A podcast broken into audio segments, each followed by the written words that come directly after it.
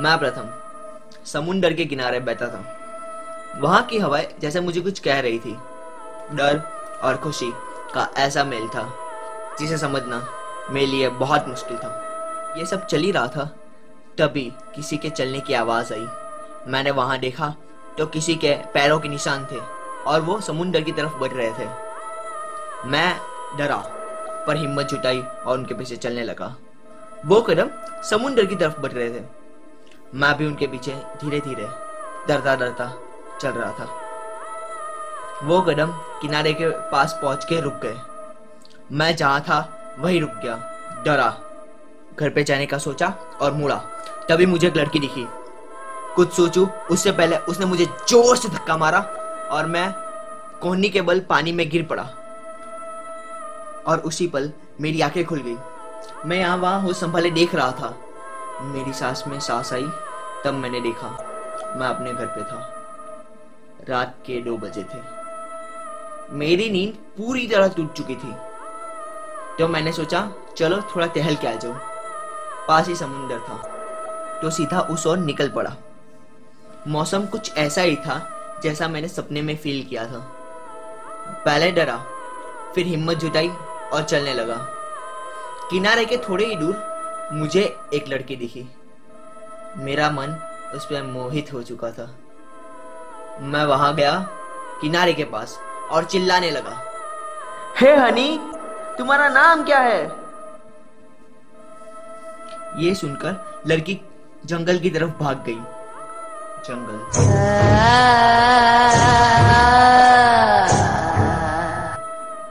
वो जंगल जो सन्नाटे से गिरा था। और अंधेरे को लिपट रखा था। मैं उस ओर चलने लगा। तभी मुझे फ़ोन की घंटी सुनाई दी।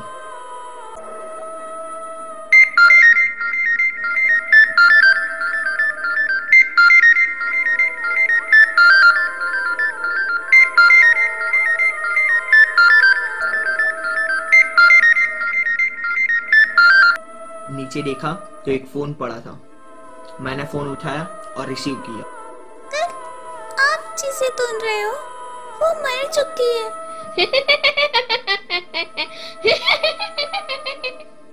वो हँसी सुन के मैं डर गया था। मैंने फ़ोन फेंका और वहाँ से भागने लगा। तभी अचानक वो लड़की मेरे सामने आ गई। मैं कुछ करूँ? उससे पहले उसने मुझे फिर से धक्का मार दिया और इस बार मैं पत्थर को जा गिरा। जब मैंने आँखें खोली, सुबह हो चुकी थी। मैंने यहाँ वहाँ देखा तो मैं अपने होटल के स्टाफ वार्ड में था। मैंने सोचा कि कोई मुझे यहाँ छोड़ गया होगा। तो ये सब जानने के लिए मैं रिसेप्शनिस्ट के पास गया और उससे बोला खुशी कल रात को मुझे यहाँ कौन छोड़ने आया था? प्रथम तुम कल रात से यहाँ थे और शायद बीच में सो गए थे। अब तुम घर चले जाओ वैसे भी तुम्हारी शिफ्ट खत्म हो चुकी है। मैंने आगे उससे कुछ नहीं पूछा और वहाँ से निकल गया। मैं पूरे रास्ते उसके बारे में ही सोचता रहा। पर मुझे नाइट शिफ्ट में जाना था इसीलिए मैं घर आया और सो गया। मैं शाम को उठा और अपनी ड्यूटी पे चला गया। रोज की तरह मैं कॉल सेंटर पे बैठा अपना काम कर रहा था। तभी फ़ोन बजा। रूम नंबर 113 में एक चाय और एक सैंडविच भिजवाना। फिर से वो मनुष्य कॉल हर रोज इसी वक्त ये फ़ोन आता है। पर डरने की बात यह है कि पिछले कुछ सालों से 113 में किसी ने चेक इन किया ही नहीं है। फिर भी वहाँ भेजी चाय और सैंडविचेस खत्म हो जाती थी। आखिर ये खाता कौन था? मैं आज वहाँ जाने से डर रहा था। मैं फिर से अपना काम करने लगा। पंद्रह बीस मिनटों के बाद फिर से कॉल आया। दस पंद्रह मिनट पहले एक ऑर्डर दिया था। अभी तक आया क्यों नहीं है? सर सर पर आप हैं कौन? तुमसे जितना कहा जाए उतना करो। मुझे लगा कि कोई मेरे डर का फ़ायदा उठा रहा है। तो मैंने ठान ली कि आज मैं उसे रंगे हाथों पकड़ूँगा। मैंने चाय और सैंडविच की ट्रे तैयार की और खुद ही ऑर्डर देने चला गया। मैंने रूम के बाहर ट्रे रखी, डोर नॉक किया और बोला, सर, रूम सर्विस, आपका ऑर्डर आ गया है। अंदर से कोई आवाज़ ना आने पर मैंने वहाँ ट्रे रखी और कॉल सेंटर की तरफ़ चलने लगा। तभी धीरे से दरवाज़ा खुला।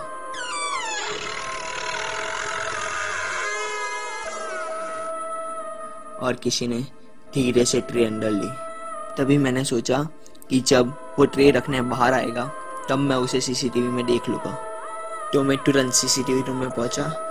वहाँ मुझे सीसीटीवी पे नज़र रखने वाला एक गार्ड मिला, जिसका नाम किशन था। मैंने उसे सारी बात बताई तो उसने 113 की लॉबी का फुटेज स्क्रीन पे प्ले कर दिया। ट्रे अभी तक बाहर नहीं थी तो मैं पानी पीने पीछे मुड़ा। और फिर पलटा तो मैंने देखा कि ट्रे बाहर थी। वहाँ एक आदमी आया। उसने ट्रे ली और वो चलने लगा। मैं किशन के साथ उस आदमी को पकड़ने के लिए भागा। पर हम वहाँ पहुँचे तो वहाँ कोई नहीं था, सिर्फ़ ट्रे रखी थी। हम बिना कुछ सोचे वापस आ गए। पर जैसे ही हम सीसीटीवी रूम में पहुँचे अचानक सारे कैमरे बंद हो चुके थे। और थोड़ी देर बाद वैरेंडा का फुटेज चालू हो गया। वहाँ वो आदमी खड़ा था। इस बार भी उसकी शक्ल देखना नामुमकिन था। वैरेंडा हमारे रूम के ठीक पीछे था। तो हम उसे पकड़ने तुरंत भागे। पर फिर से वहाँ कोई नहीं था। सिर्फ़ ट्रे थी।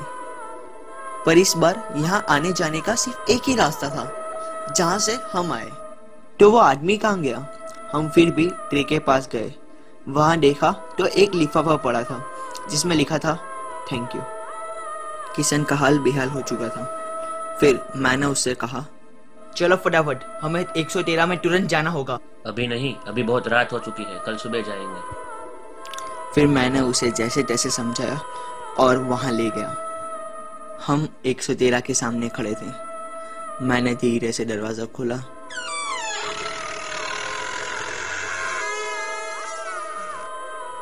अंदर गया और किशन को बाहर से खींच लिया।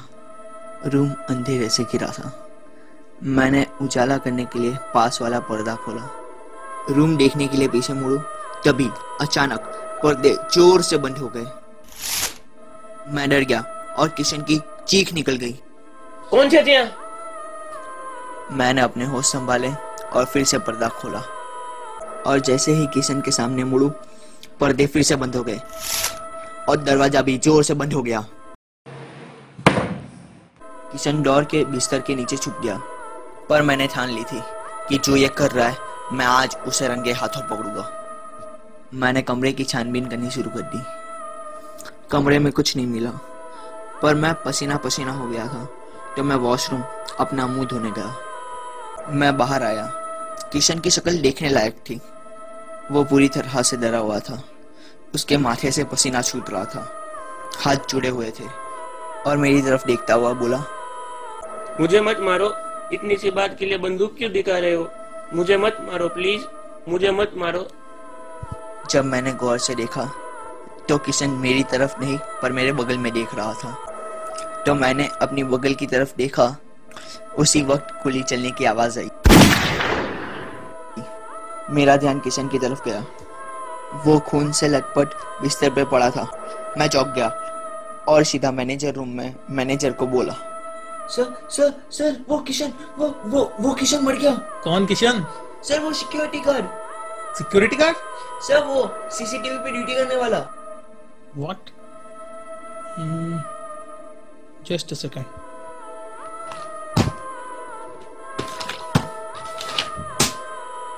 ये किशन? हाँ सर हाँ यही। दिस इज़ द पर्सन जिसकी मौत एक साल पहले हो चुकी है। क्या? हाँ जस्ट लास्ट ईयर एमएलए के गुंडे ने हमारे यहाँ चेकिंग किया था। शायद उसके कमरे में कुछ प्रॉब्लम थी। So Kishan solve that problem and was about to go तभी। उस गार्ड ने उसे रोका और कुछ काम दिया। But Kishan was in different job so इसी बात में उन दोनों के बीच में कुछ तू तू में, में हो गई। तभी उस गार्ड ने किशन को मार दिया। आई डोंट नो कि तुमने क्या देखा बट मैं इसके बारे में इन्वेस्टिगेट कराता हूँ। तुम घर जाओ पर प्लीज़ किसी को इसके बारे में बताना मत। मैंने अपनी सारी चिंता मैनेजर के ऊपर छोड़ दी थी और वहाँ से बिना कुछ बोले चला गया। वो थकान थी या डर था पता नहीं। पर मैं घर जाकर सीधा सो गया। मुझे फिर से वो बीच वाला सपना आया और मुझे वहाँ वही लड़की दिखी। उसकी शक्ल कुछ जानी पहचानी लग रही थी। फिर ध्यान से देखा तो वो अवनी थी। मैं तुरंत उठा और समुंदर की ओर चलने लगा। वो वहाँ क्या कर रही थी, ये जानने के लिए मैं समुंदर के पास पहुँचा। पागलों की तरह चिल्लाने लगा। अवनी अवनी! फिर मैं फ़ोन जहाँ पड़ा था, वहाँ जाने लगा और बीच रास्ते में किसी ने मेरा हाथ पकड़ा और समुंदर की ओर ले जाने लगा। कोई दिख नहीं रहा था, पर मुझे एहसास हो गया था कि वो कौन है। तो मैं भी उसके साथ चलता गया। मैं धीरे धीरे समुंदर में डूब रहा था।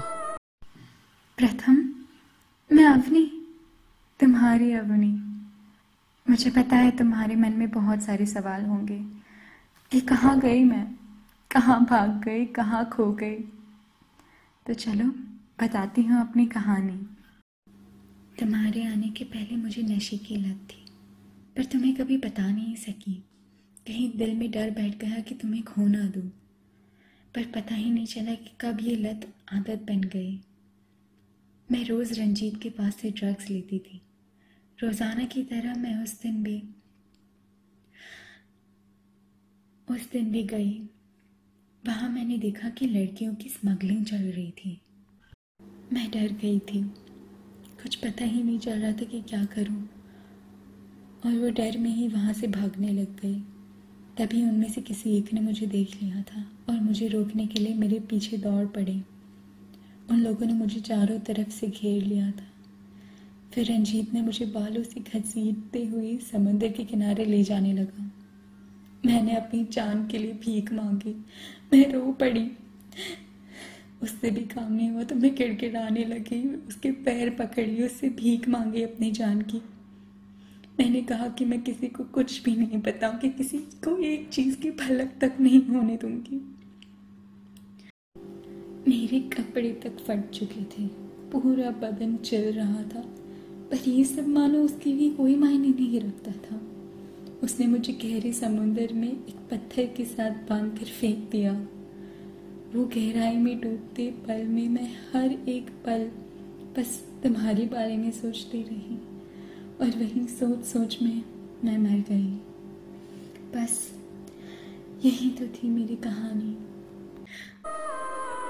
मैं उठा तो जंगल के पास था। मैं रो रहा था। खुद पे गुस्सा था और बोल रहा था जिस वक्त जिस वक्त उसको मेरी सबसे ज़्यादा ज़रूरत थी, तब उसके सबसे ज़्यादा पास होकर भी मैं उससे दूर रहा। वो मुझे छोड़कर चली गई। ये सोचकर मैंने उसे ढूँढने की कोशिश भी नहीं की। मैं ना उसकी तब मदद कर सका, ना अब कर सकूँगा। नहीं नहीं। जिस तरह रंजीत ने मेरी अवनी को मारा था उससे भी बदतर मौत मैं उसे दूँगा। प्लीज़ ये मत करो प्लीज़। मुझे बिल्कुल भी अच्छा नहीं लगेगा। भले इसको फ़ोन करो अभी। प्लीज़। फिर मैंने तुरंत पुलिस को फ़ोन लगाया। उनको सारी बात बताई और उन्होंने कहा अगर तुम सच बोल रहे हो तो आके साबित करो। लेकिन अगर ये झूठ निकला तो मुझसे बुरा कोई नहीं होगा। मैं पुलिस स्टेशन गया। उनको सारी बात अच्छे से बताई। उन्होंने तहकीकात की। रंजित का पता ढूंढा। उसे वहाँ से पकड़ा और कोर्ट ले गए। जज ने उसको फांसी की सजा सुनाई। अब मैं उससे दूर होके भी उसके साथ हूँ। रात दिन उसके साथ रहता हूँ। समुंदर के पास। चाहे लोग मुझे पागल कहे या मुझसे कहे कि वो यहाँ नहीं है, मुझे पता है वो थी, है और रहेगी मेरे साथ, मेरे पास, मेरी अपनी